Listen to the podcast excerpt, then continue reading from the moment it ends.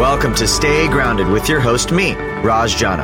I'm the founder of JavaPresse Coffee Company, and my life changed after my mentor died with three months left until retirement. That experience inspired me to start a personal journey to discover how we can all live a purpose driven and meaningful life starting today.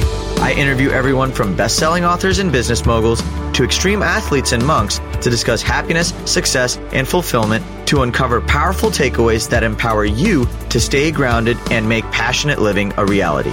To access post podcast discussions, insights, and further resources, visit rajjana.com forward slash stay grounded. So thanks for joining me today. Now, let's get to grinding.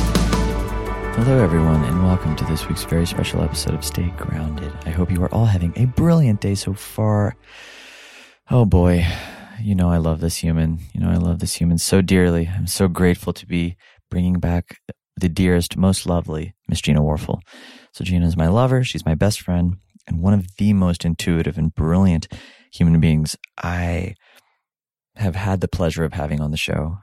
You know, what I love most about Gina is just her raw authenticity, vulnerability, and the deep soul level connection she has to her work and what she's here to help others experience in the world. And, you know, this conversation was so deep. it's probably one of the most vulnerable conversations I've ever had on the show about what brought us into the work, the rock bottom experiences and moments that woke us up to the courage to truly ask ourselves some bigger questions in life. And I hope this episode inspires you. I hope this, you know, I hope this episode shows you what's possible when we begin to unravel the stories and the conditions and the noise that just exists unconsciously in our systems that's creating stress, that's creating fractured relationships, that's creating a reality that doesn't have to be so not difficult, but noisy. You know, I think we've normalized sickness as a society. We've normalized having inner critics. We've normalized gaining weight after certain life experiences. We've normalized the role that stress plays in, in our day to day existence. And I just don't feel like I don't believe that what we're experiencing today in life is normal. I don't believe that our fight or flight systems are supposed to be this riled up. I don't believe we're supposed to be getting into conflict with others and our loved ones. I believe that relationships are supposed to get better and better and better over time, not not the other way around. And in this episode, we talk a lot about you know the journey of where we were at and and the rock bottom experiences. I mean, just the rock bottom moments that truly actually woke us up to realizing there had to be more in life. And we teach everything we've learned. We show up in this conversation with presence, love, gratitude, connection, and truly actually of service. So I hope it finds you well. I hope this episode inspires you to ask yourself bigger questions, to lean into the discomfort, to begin unraveling all of the bullshit that's holding you back. And um, we love you. We love you guys so, so, so, so, so much. And we can't wait to continue cheering you on and supporting you as the journey evolves. So enjoy this conversation. And if you listen to the end of the episode, you will hear a very beautiful opportunity and offering that I'm opening up for a select few people to begin doing the work, or if you've already been doing the work, to fast track that journey with love and compassion and support. I'm not going to say much more about it. I'm just going to let you get to the end of the episode to learn more about it. But in any case, I hope this episode finds you well. I hope this episode with my beloved truly wakes you up to the possibility of, of life, love, and everything in between. All right, that's all I got. We love you guys, and we can't wait to hear your thoughts. And without further ado, here is the amazing Miss Gina Warfel and myself. Yo, yo, yo. What's up, everyone? And welcome to this week's very special episode of Stay Grounded with my darling Gina Warfel. Hello, my dear. Hi. I love doing this with you. It's I mean, so fun. it is like, it's funny. I was actually, I told you this yesterday, but it, I still pinch myself that like we both do this and we both enjoy sharing our perspectives and we both enjoy connecting to the deepest aspects of ourselves. That's so cool. It's like we actually met at a time right where we were both probably at our like quote unquote rock bottoms. And just that's right when we met and connected and started doing this self discovery together. Which Yeah. is so amazing. We've just been unfolding ever since we've known each other. Yeah. It, like the context with which we met is really, in fact, I think we can maybe start this episode there because I think it's really easy to see the finished product of like. Are you calling us finished products? Like well, we're no, no, we're no. the, we're the wax Lamborghini. well, it's it's easy to look at where we're at today, and I'm certainly proud of where I'm at today. I have worlds of work left to do. Uh, there's Easy to eat that delicious sausage, but you're you never saw the pig. it- right. Uh, all right. thank you, Gina. I'm trying to emphasize the point of what you're saying. yeah, thank you. You're doing a great job. You're doing a really good job. Um, Setting the tone. really setting the tone for a great conversation. But what I'm what I'm trying to get at is, you know, there's always more work to do. There's always more aspects of ourselves to discover. And if I really connected with myself in this moment, I'm pretty proud of mm-hmm. like where I'm at. We've come a really long way the last few years. And and I think maybe let's even unpack what that means, like come a long way. Because I think in society we think about aging and growing up, right? Like you grow up and you gain a certain level of wisdom or a certain level of awareness about yourself as you get older. And that's like the benchmark. That's how you grow wisdom. That's how you learn who you are is by getting older and living more. And what we've both realized, I think, over the last several years is that when we take the efforts to actually get to know ourselves and go deeper into ourselves and lean into the adversities of life or lean into the things that scare us, when we lean into a journey of, of authentic living, your life can radically shift Yeah. and you can experience a different paradigm that you didn't even know was possible when you first start on a journey of introspection. Yeah. And I think it continues to show up as I'm so grateful that we were both so willing to lean into some of the things that were the most painful things to look at, the most painful, shameful, just things that I would have rather not looked at. But to now, every once in a while, when we run into friends who we might not have seen in a couple of years, and they're like, wow, you feel so different. Like you feel so light. And to me, I can feel the internal contrast of me, who I am today, and what that feels like in my body to have so much spaciousness and liberation from a few years ago. But then to have other people really feel it and see it and appreciate it is like, it just brings me back into my heart that I, I'm like, I know what it's like to be faced with there's discomfort in my body or there's something that doesn't feel right or something that feels wrong and really being afraid of going in and, and opening up that lid and seeing what's inside but on the other side there's so much liberation from it I'd love to actually paint a picture of that because I'll be completely honest.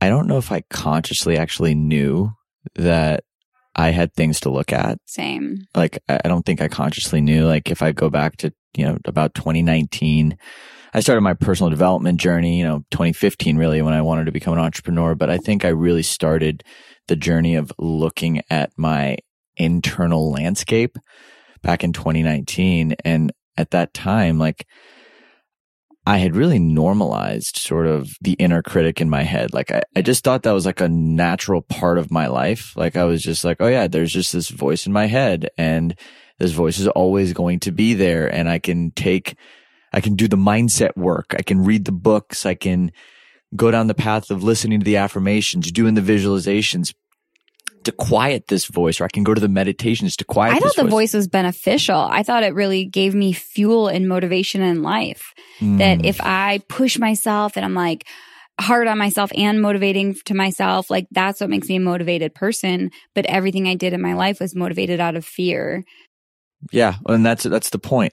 There's this fear energy that's driving this this voice in your head, which has a myriad of of of implications on our lives, right? Like whether it's stress on the body Yeah. and your health or stress on relationships, whether it's with your family or intimacy and intimate relationships. Like this noise and this anxiety is something that I certainly at the time considered to be just normal. I thought it was just like managing these day to day problems, right? Whether it's like fears or, or, or actual real issues around money or issues with my relationship or issues with my body or my health. To me, it was just, this is the way that it is. And I have to figure out how to manage these issues or overcome them, not realizing that there was like these threads of things that were deeper, I would say, in my subconscious because I was not aware of them, whether it was beliefs or whatever it was, it was driving all of the actions that was creating my life yeah. that I didn't even realize. Well, and I'd love to maybe paint a picture of like for you, just that let's just go back to 2019 because I think we can go like way earlier. But I think you and I both started our introspection, our the exploration of our inner landscapes, mm-hmm. really learning to discover what self love even was, right? Oh, or yeah. or coming back into alignment with ourselves, whatever word we want to use. But like, you know, where were you at? You know, what was present for you at the time in health, maybe in relationships or intimacy, maybe like your with your family members, like can you paint a picture of what your present reality was at that time? Yeah. It's so crazy to me. To me, that feels like another human being. It doesn't feel like everything felt like effort trying to get somewhere or be somewhere. And it's such a freeing feeling today to be so rested just in my body and who I am. And, but back then, I think everything felt like efforting. And at the time, I mean, my life was jam packed full. Go, go, go, go, go. And I remember like telling people, I just don't have a lot of time right now. I'm really busy and life was so busy. And I was getting up at five and doing the meditations and doing the workouts and reading the, the books and checking them off my list and keeping this rigid control over my life and thinking that it was like this false sense of control, that I had control over my life. But what I didn't realize was that I was using this idea of achievement to feel, to fill my own self worth or loving myself. And I didn't realize that this anxious, driven need to do more, do more, fill up my life. I thought it was just a busy life while not realizing that this underlying programming was like goals equal loving yourself, achievement equals loving yourself. And so it actually was driving this, these stress hormones that were constantly revved up. But to me, I never thought I was really that stressed. I was like, I live a great life. Like, I'm happy. I live in San Diego. I have great friends. I'm building a business. I wasn't really exactly where I wanted to be. I wasn't at the time making the money I wanted to make. And, but I was, in general, I was, I thought I was pretty happy. And so, okay, you thought you were pretty happy. And what was going on in your personal health and what was going on in your like were you in a loving relationship? Like were you able to actually like if you actually looked at all the the things right. you think you're doing great. Major warning signs that right. i did not see at all. And to i mean i don't know if i was like ignorance is bliss kind of thing or if i just haven't gone through seeing the work to really have the contrast. You know i my heart just feels so tenderly for that young woman, you know, three years ago who really didn't know. But yeah, I had not been in a relationship for almost six years. And to me, in my mind, I was like, I just haven't found the one. I haven't found the right guy. And while that might be true, I think there were so many subconscious fears and blocks around actually allowing that person in, allowing somebody to shake up the control and rigidity that I had in my life that I didn't allow that into my awareness. But I think for many years, I didn't let anybody close to me for almost six years. Hard boundaries. But with my health, my health was actually to me that ed- entry point. To me, it was the greatest gift from the universe to be like, I want to give you this message. Look at what you're avoiding. This is an opportunity. You don't have to. You can continue on with your life. You can stay busy with your goals. You can keep up your protective barriers. But I want to give you this opportunity to look that something is wrong. I want to give you the opportunity to open up the door to go deeper in yourself. And so for me, that entry point, the loudest message that I got was through my health. And my body actually started moving out of alignment for a while, but I was like, no, you can do this. Get back motivated. Keep your head right. But what really spoke so loudly was I lost my menstrual cycle. It completely stopped and it was gone for about a year and a half. And so I was like, this is weird. What's going on with my body? Like something is not right.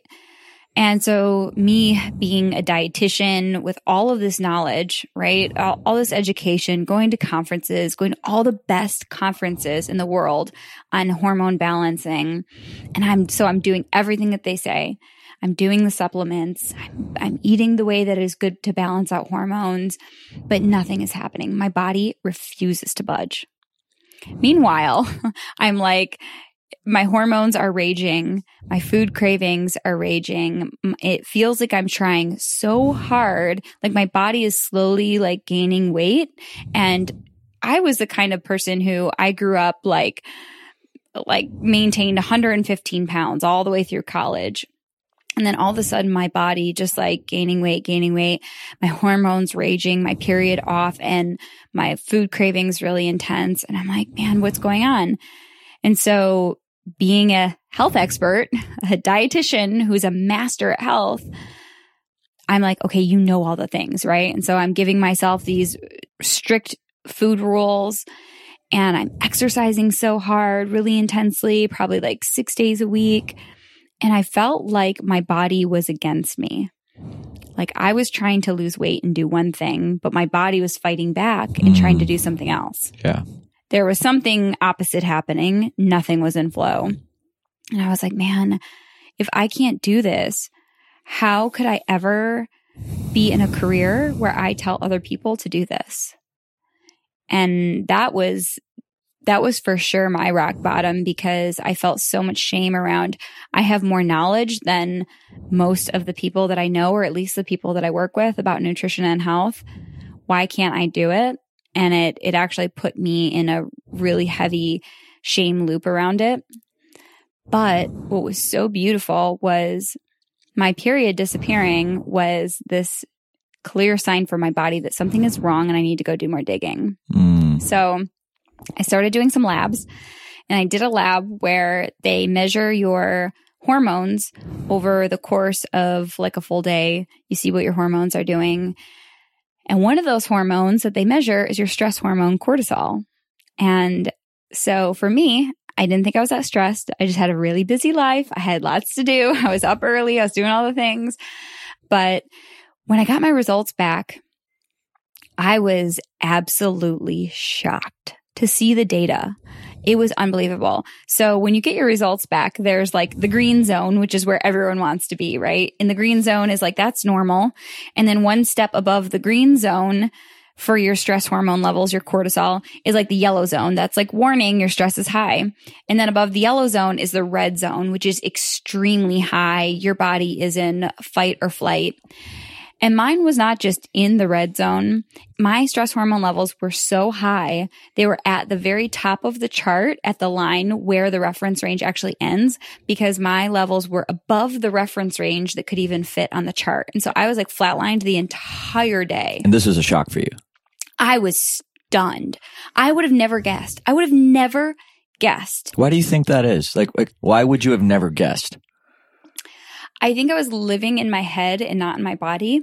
So I think living in a state of fight or flight or fear or anxiousness, holding my breath, clenching my body, all of these signs that my body was in this survival mode.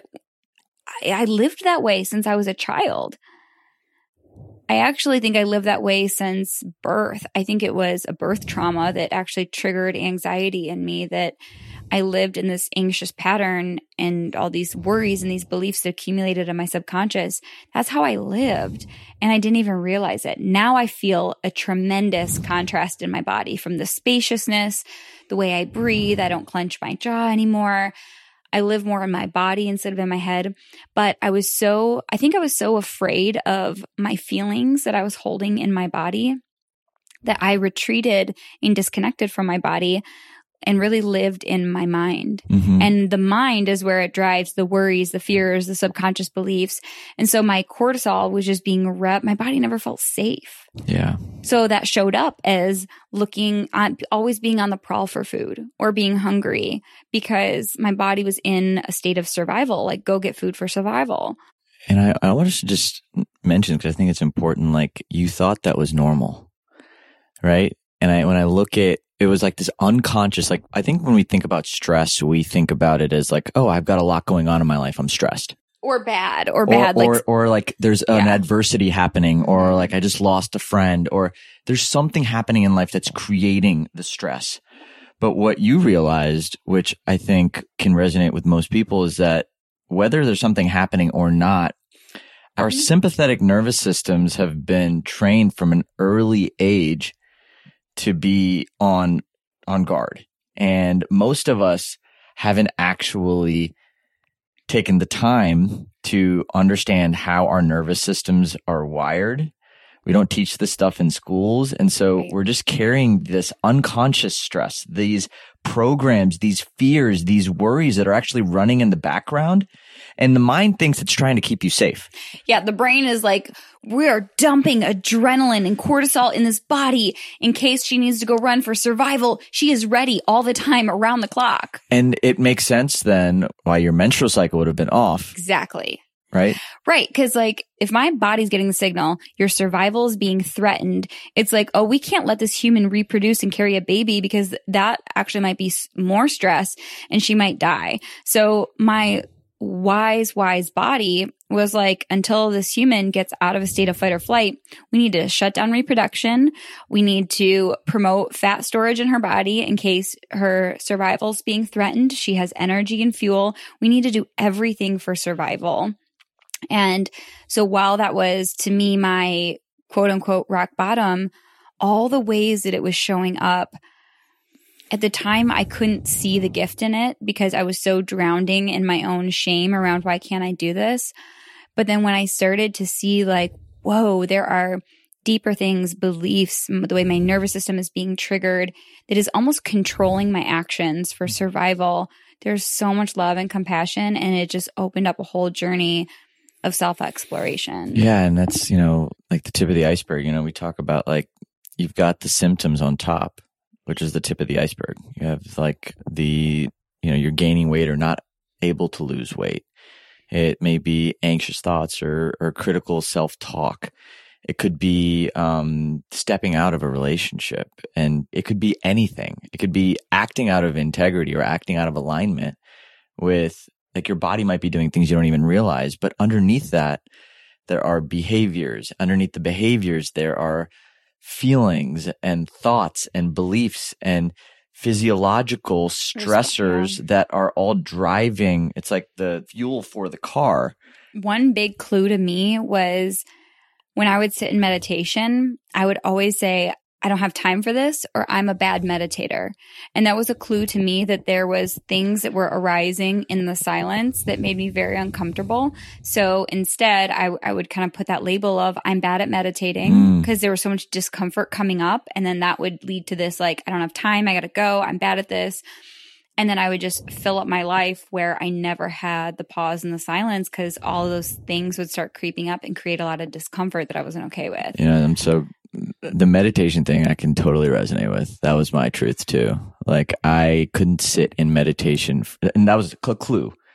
But I was clue. told that oh maybe I just suck at meditation Right. and it's not for me. But the question was instead of like, and, and that was actually the the story that I had going on in my head. It's like oh this tool must not work for me. Instead of asking myself why is this tool not working for me? What is the discomfort that I'm not willing to experience in the silence? Because all meditation is is just sitting with yourself. right. It's not like it's like a, Yes. a tool or an app or a program. It's you just being. Here's another possibly triggering to people listening, but sometimes even self care when we get too busy. I mean, my clients, my students in mastering mindfulness, this is a big thing that they don't like to have self awareness around. But sometimes it's easy to say, I don't have time for myself. I have to put myself on the back burner because filling up your life with busyness and not having time for yourself is also a really easy way to avoid being in your own shit. And but that's the thing, like the awareness here is that we all cope. We all have our coping strategies, right? And it's easy to dismiss the uncomfortable as it's not for me or dismiss it as like I'm in denial. Like there's nothing wrong with me. That stuff just doesn't work. It's hocus pocus. It's woo woo. Right. Like it's really easy to deflect, to bypass. And I certainly think that we were all able to do that for a while. You know, our coping strategies worked. Like it's certainly for me, my coping strategies worked really well. I was able to when I got anxious, I could go to the gym. Until they didn't. Well, I could go to the gym. They were great until Well, they didn't. That's the thing. Like, like I, I had my coping strategies like 2019 going into 2020, like before COVID. Let's just say before COVID, actually. Before COVID, I had, I was traveling a ton. It's like I'd go almost gone every weekend to different masterminds and stuff. I had the ability to go out and get a drink. I was drinking pretty often. Anytime I'd get a bad day or have stress, I can grab a glass of wine or a beer. I could go to the gym. I could go get my social And those are all socially acceptable things. So it's easy to, I think, avoid yourself with coping strategies that are socially acceptable. You're not like, I was doing cocaine to avoid my emotions Right, or whatever, right, right? right. You were like, I'm actually going to go have a drink with friends. I'm going to go manage my stress and I'm going to take care of my stress. And those were all very, very, very, I wouldn't say effective, but they worked at the time. They relieved my symptoms. Like I could go to bed and know that tomorrow would be a better day, only to realize I had to do it all over again. And I was putting band aids on a broken arm. And I remember th- the time for me was like, you kind of mentioned it, like I thought I was fine. But in hindsight now, 2020 is, you know, it's, it's, it's like, it's so clear. Well, I love what you said. I was using all these things. I was coping just fine. And to look at the contrast of who you were then and who you are now, then you were getting by. You were getting by with coping. Now you are truly thriving from an inside out, from an emotional place. You're thriving. And so we can go down the path of like coping, but what could it look like to be thriving? Yeah. There's a could it- big difference. What could it be? And that's the point, right? Of even this conversation. It's like, Right. You don't know what you don't know. And, and Right. So do you think you realized back then? So you're going out having drinks with friends. Like, what were some of the biggest clues that you started to have that you're like, that maybe were your red flags that you didn't look at? Like, I had my red flags that to me, they're so obvious now. I'm like, wow, my body, everything was screaming at me for my attention, but I looked the other way. What were those for you? Or did you have those? Yeah, I think my breaking point came through intimacy and relationship. On paper, successful. Like I was doing really well. In fact, like business was crushing it. I had Stay Grounded at the time. Obviously, it wasn't going as deep as we do now, but I was into personal development. You're probably talking about like productivity hacks. well, like it's funny. Like you know, I go back and listen to the old episodes, and I can feel the difference yeah. it's not even about what I was talking about. It's the speed I was talking. Mm. It's the energy I was bringing. It was very frenetic and very fast. And so very, it's like the podcast is kind of like your medicine of learning how to stay grounded, like learning stay grounded has been my message and my medicine. It's been the beautiful. most healing tool I've had in my toolbox. So cool. And it's amazing how it's turned out that way. So all of you listening, thank you. I love you. but but on that on that note, like I had this very frenetic energy. So like on paper successful, but I don't think I actually felt it. I felt like I had to work really hard to feel successful. Making all the money, but I still felt like I needed to hit the next milestones. Like I couldn't actually be grounded in how far I'd come. I was always looking at my peers, comparing myself to go bigger, go faster, scale more. I was constantly thinking about how other people perceived me. And I thought that that was just normal. Everybody did that and everybody cared. And so I was living in this constant state of stress when things didn't work out or like when I was, when something was off. Like I had this judgment come up and I, and I realized now the judgment was trying to protect me because it thought that if I wasn't accepted by everyone, that I wouldn't have friends. Or if I looked like a failure, if I showed weakness, that I wouldn't be accepted by others. Mm. And so I had this really strong inner critic, inner that I thought was an ally. Like you mentioned, like this Mm. inner critic is like he's he's keeping us safe.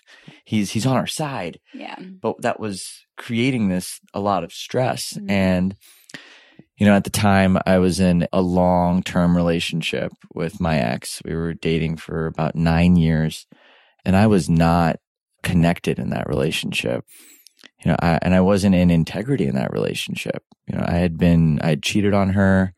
Like I had stepped out. I was so disconnected from my emotions and I didn't realize that. And combine that with the other end, I have this belief system that I learned from, I don't know where, I don't know if it's Indian culture or just seeing a lot of examples of marriages in India and how love works. It's like, you know, in India, it's like arranged marriages. You choose your person, you're with them for life. Mm. And so, like, I don't know if I had this unconscious belief that, like, I was with this girl, I can't give up on her. I just have to stay with her for life, even though I was on the internal, Mm. not fulfilled, and I couldn't create the intimacy I wanted because I didn't have the tools. And so I was disconnecting more and more and more. Mm. And, but I didn't know I was in a, but I didn't know there was any problems. I just thought that was fine. Like, that's how, like, long, people who are in long term relationships, they just fall apart. They don't have sex anymore like all of that stuff ends up being like the story that's normal in society. Did you have a moment where you actually saw the truth of yourself and you like did you ever have that moment where you're like, "Whoa, how did I get here so Yeah. out so disconnected or out of alignment with myself?" Like Yeah. I remember having that moment of awareness of like, "How did I get here?" Yeah, for me it was you know, in my mind, me and my ex had a conversation about like marriage.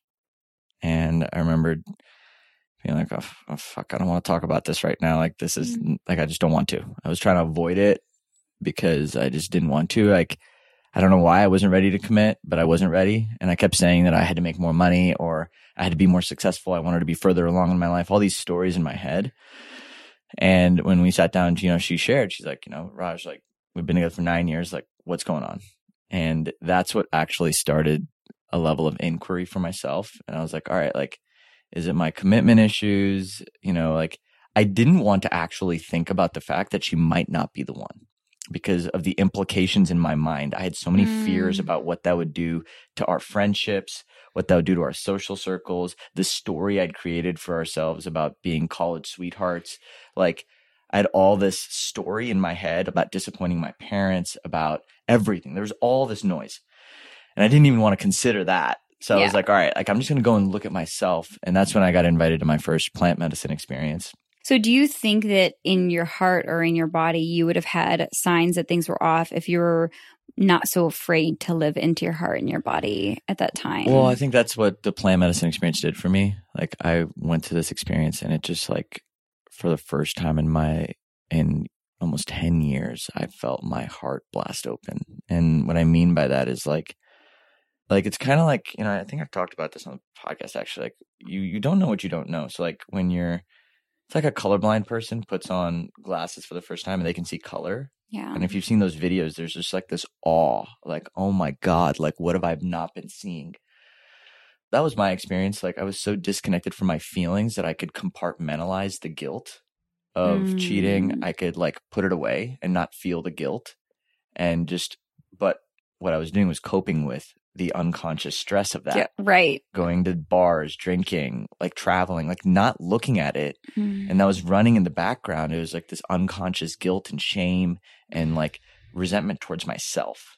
And what's crazy is your body like was actually expressing that like not too long ago you showed me a picture of you at that time and how much you can just feel the energy and just how different you were that your body was like also I think just responding to that not being in alignment. Like you look and feel like an entirely different person. Well, that's the thing because like once I had that plant medicine experience and I opened up, not only was I feeling more love and connection and joy, but I was also feeling all those feelings that I didn't want to feel. Like unconsciously, I was like avoiding having these conversations with my ex, avoiding the hard conversations because I knew that was going to lead to a level of exploration Mm. that was going to be very uncomfortable. And then I started feeling all this stuff and I started getting in my body. And along that journey is when I started discovering this like just this hole, this gaping hole in myself.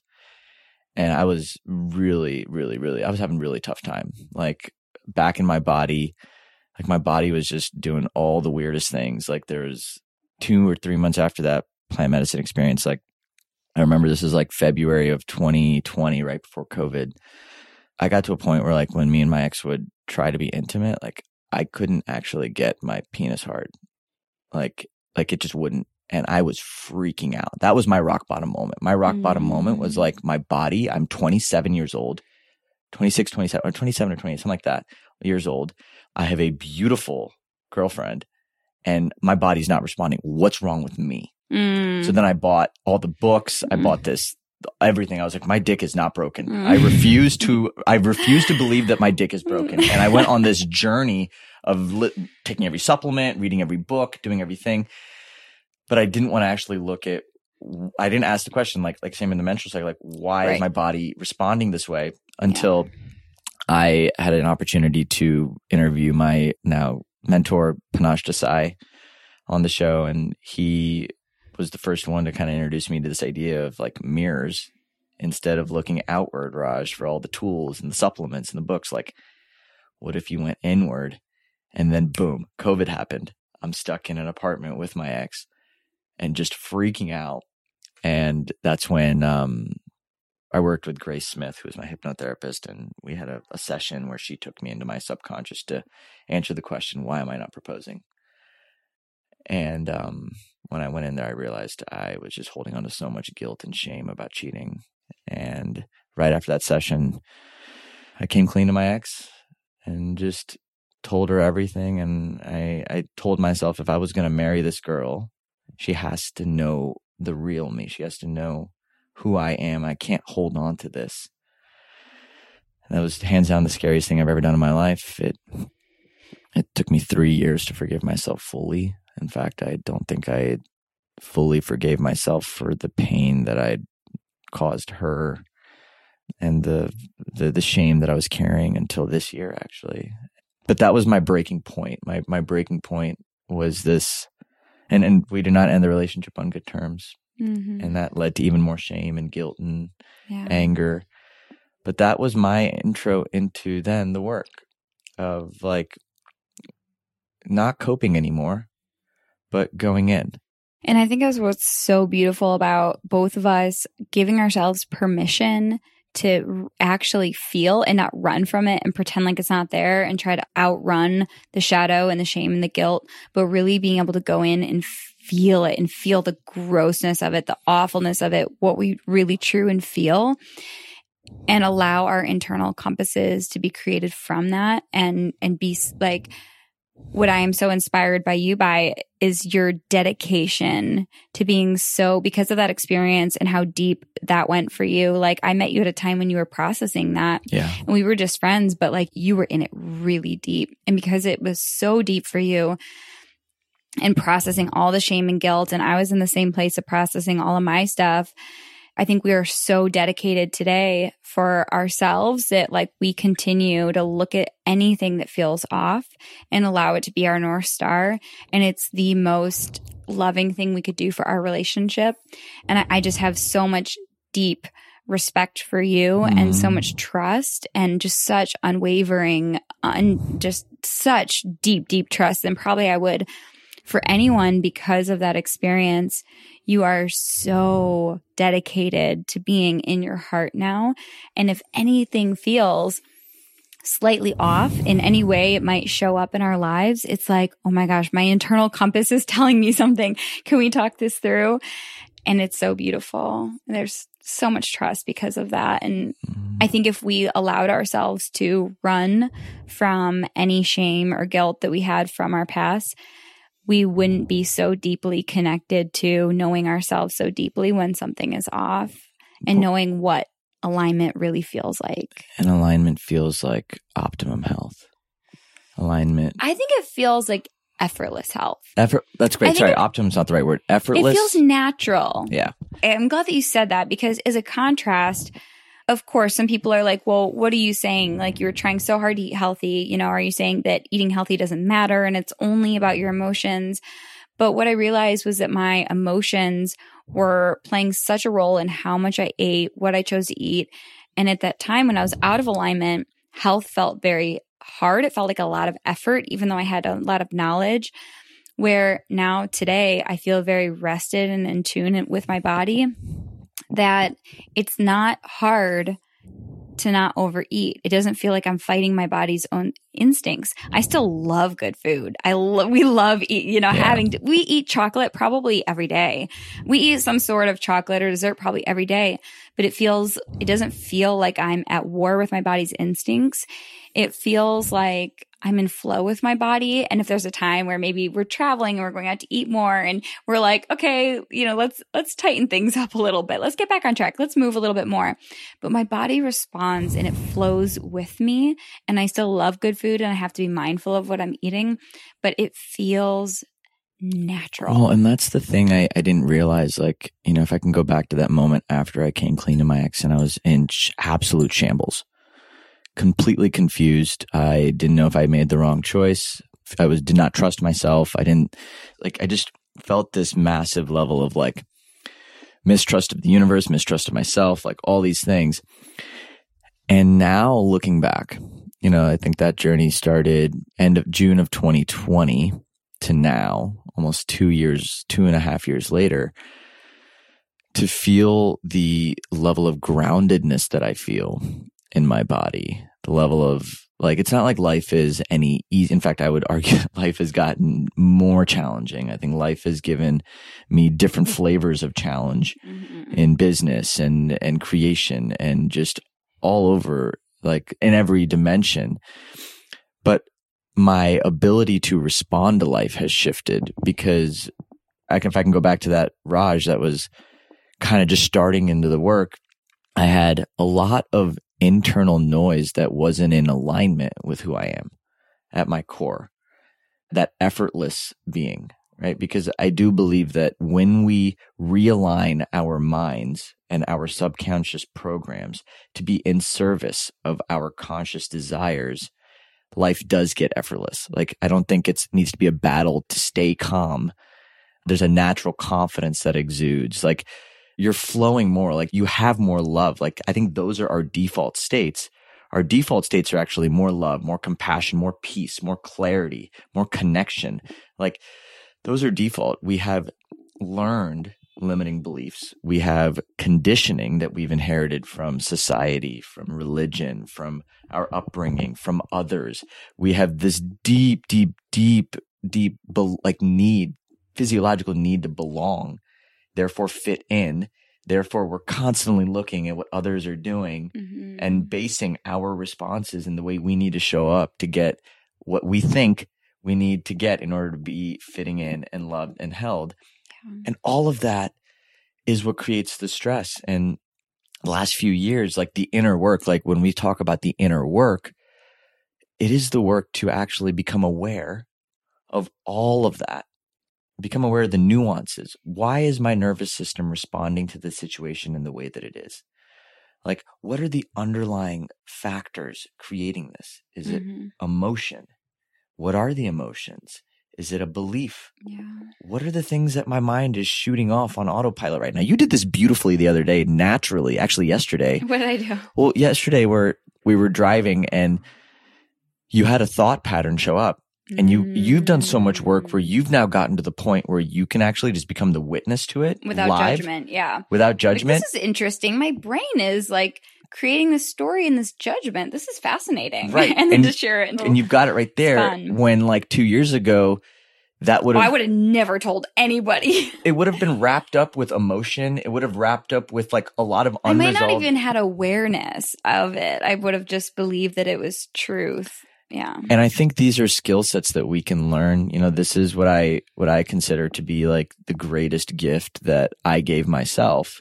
Um, right? Is learning how my nervous system is wired, learning mm. why my responses in the present moment to adversity, yeah. to other people's shit. Like if like our relationship has taught me so much and that like when I'm in a trigger with us, like instead of pointing it at you, it's like I now look turn the mirror inwards and be like, okay, what inside of me is getting activated? Yeah. Right. And then the exploration starts there. And then from there, there, it gets brought us even closer together because when we can do that exploration and go down into our childhoods and look at what we learned, who we learned it from, what we saw, why we're responding the way we are, Mm.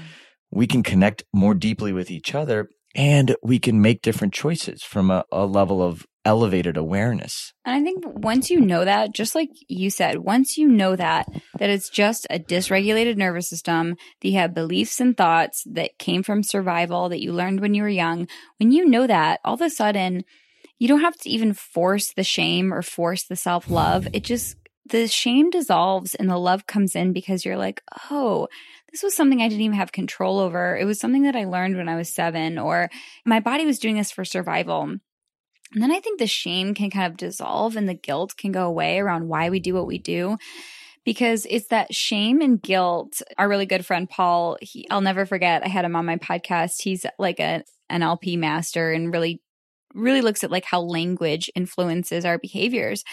And he said, shame is the worst. It is the glue. It is the glue that keeps you stuck in your own shit. And it is just the hardest because it keeps you stuck. And so if we can relieve the shame, then we're free to actually step outside of it and non judgmentally explore these things. And that's how we dial in our inner compass and know when we're off. And that's how we connect deeper and tr- create so much trust and connection and friendship and community with the people we're around who are all doing the same thing. Right. And that's the thing I realized like I was able to do a lot of work on my own. But over the last years, I realized how important and powerful having mirrors and community was to help me Yeah. relieve the shame, Mm-hmm. right? Like, cause you're holding on to this shame and this idea that if I share this, I will be ostracized and banned or, or thrown away or discarded because oh, I'm such a monster. I, you know, but when we create a safe space to explore, I know certainly for myself, I didn't actually go into my deepest fears because I was afraid of being judged, of being shamed, of Yeah. being labeled, all this stuff. And when I learned to open, be in community and, and share and open up, I, it's almost like when you give shame the space to breathe, Mm-hmm. it dissolves. It's like, oh, this fear is not real because these people are looking at me with kind eyes and loving hands and they're like, hey man, I've had my own versions of shit. Like I've made my own mistakes or like I haven't been perfect. And when we can see ourselves in another and reflect back, like it shifts our, I mean, our nervous system, I know like for it calms me down. that there was so much fear around being seen and feeling so much anxiety and fear around being seen. But then once I was truly seen and held in love, it was like, oh, it feels so good to just be seen and I can breathe and I can be loved. I think that that is my f- most favorite part when people ask me, what is your favorite part about the work that you do working with people? I, somebody just asked me this question the other day. What do you love about the work that you do with people, you know, as a dietitian and nutritionist? And my favorite part is when I have a group of my students together, like in mastering mindfulness, and you can just feel someone is just, they're so afraid and they've been living in shame around their inability to have enough willpower or whatever it is. And then they share, and people are like, Oh, yeah, I get that too. Oh, yeah, that's a dysregulated nervous system. Oh, yeah, you haven't been receiving any pleasure in your life. And they're just like, Oh, God, for years I've been holding on to this, just thinking that this was me and I was broken and all of these things. And they can finally just let it breathe, like you said, like let it come out and let it breathe. And then you're like, then you can start looking at it and then it becomes fun. Yep. Then they start to see themselves as ninjas and they're like, okay, what do I, what skill do I need here? What do I need to regulate my nervous system? What is that belief? Why is my brain putting me into survival mode? And then they start to have fun and it creates this whole new dynamic where it's not hard anymore. It's self exploratory. Well, it's there's still challenge. I, w- I would say it's simple, not It can be always easy. uncomfortable. Very uncomfortable. Like I It was can going be to say, uncomfortable. yeah, But it's not as uncomfortable as when you're drowning in your shame alone, not telling anyone. feeling like this is just the way that you are versus leaning into the discomfort and sharing and being held and supported and loved and then actually getting strategies that can help you. That's the thing, right? Very different. It's it because like becoming aware is the first leg of the journey, right? Yeah. But from there, there's still more work to be done. And I think I, I don't want to discount that. Like what we're talking about is this, this awareness work is really, so powerful, but this is where you have to learn your nervous system. Like when you Mhm. learn your nervous system, like then you can start to look at, okay, like for this belief system that was uncovered at these ages, like what tools are going to be best for me?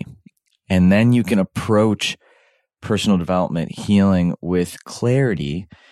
And that is the path because I think that that's when we can give ourselves more information and when we can stop looking at ourselves as these, and this is something I'm going to say right now. You're not broken. You're not stuck. You just haven't found Mm.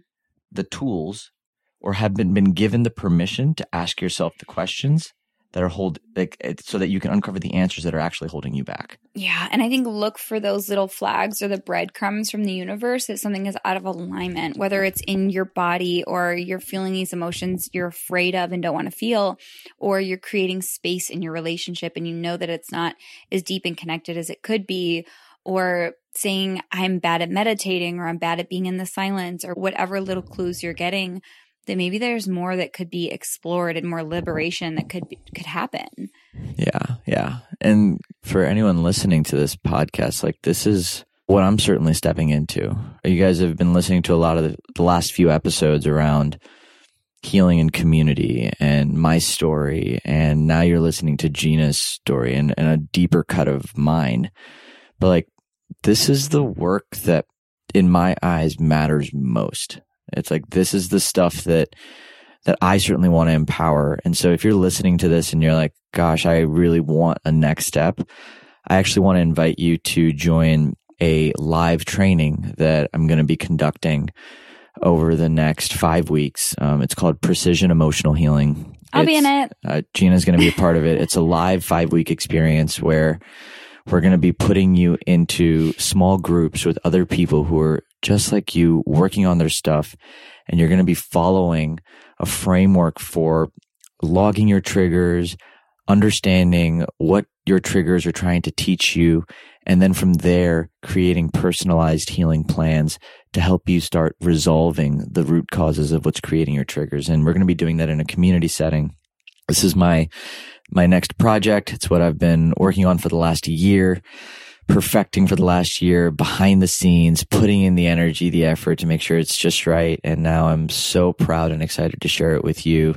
All of the tools that we're using in this training have been researched and studied on by my partners at the Humans Are Good Foundation. They've invested hundreds of thousands of dollars and it's been vetted by almost three to four different of the biggest names in psychology to really truly give it the credibility it has. And I'm so excited to share it with you. So if you're interested in learning more about how to do the work in community, alongside me, alongside Gina, alongside others that are on this path, head to rajana.com forward slash PEH to learn more. This is a live cohort, so I believe registration is going on right now. I'd head to the website to check out when registration closes because once it closes, we cannot take any more people because we will be starting on, I believe, October 18th is when we kick off. And so head to rajana.com forward slash PEH to learn more about precision emotional healing. And Gina, I, I, I really feel like this has to be said because I'm just so grateful for you. Like mm-hmm. to me, this is the hardest work. Like conscious relationship is devoted partnership is, I think, the greatest edge. it's so crazy because it's it can be the most uncomfortable and the easiest thing in the world because I remember my relationships growing up where we were constantly managing triggers and fighting all the time. Yeah. And so we go into the deeper rooted stuff that goes so far back that, but because of that, we don't fight and bicker all the time. We actually have the easiest relationship I've ever been in, but we go in because we're willing to go in and look at some of those uncomfortable things that have been there from way long before our relationship was ever even here. And so thank you for saying that. And I believe that doing this work can be uncomfortable, but it also creates the easiest relationship. There's just so much trust and especially that you can hold such a space for allowing me to unpack my experience and we can set that container for a relationship that all that we're doing when we have a trigger is exploring where did this come from? What is this belief? And just hold it with so much love. Well, and not just does that work create the most effortless relationship with each other, but it creates the most effortless relationship with ourselves.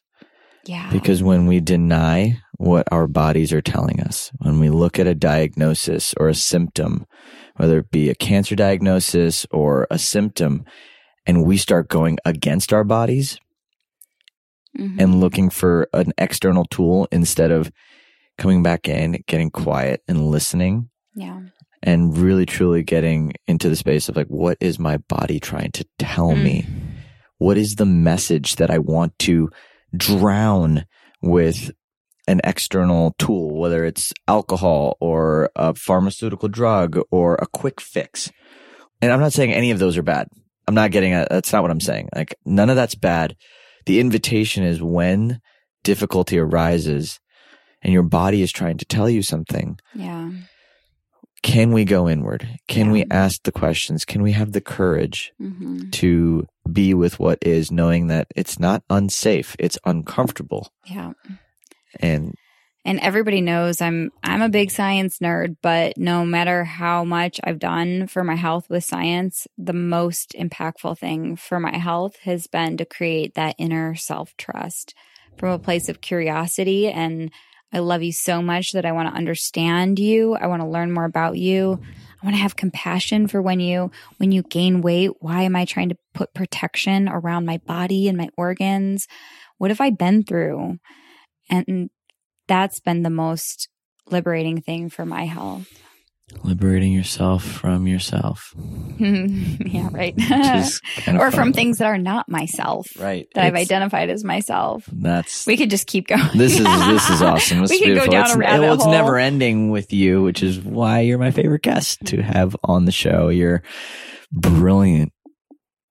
I learned so much from you, and I and I can feel how deep your. I think I've been hearing a few people say this recently, and like I've been listening to some of your clients, and I hear them say it every time. It's like you're not your normal dietitian No. because you're you're leaning into this level of introspection and It's and the only way. and I- it is the only way to have fulfilling yeah self trust. and I just love you. I just you I, just love learning from you. And so in the spirit of closing this out, for everybody who wants to do the work alongside us, www.rajana.com forward slash PEH. And I have, we usually finish this conversation with how do you stay grounded? And I think we've done that in the past. I think you've been on the show like three times Yeah. now, maybe four. You might be the only person who's been on the show like four times. So this is this, is, number four. I think it's number four, right? Yeah. Something like that. And so I figured this time maybe we can do uh, something a little different, which would be like, how do we stay grounded in relationship? And how do we create that container and, and keep our love tank full and it stay in our, in our hearts and in our bodies, especially when there's highs and lows and conflict and things and, and all the stuff of life.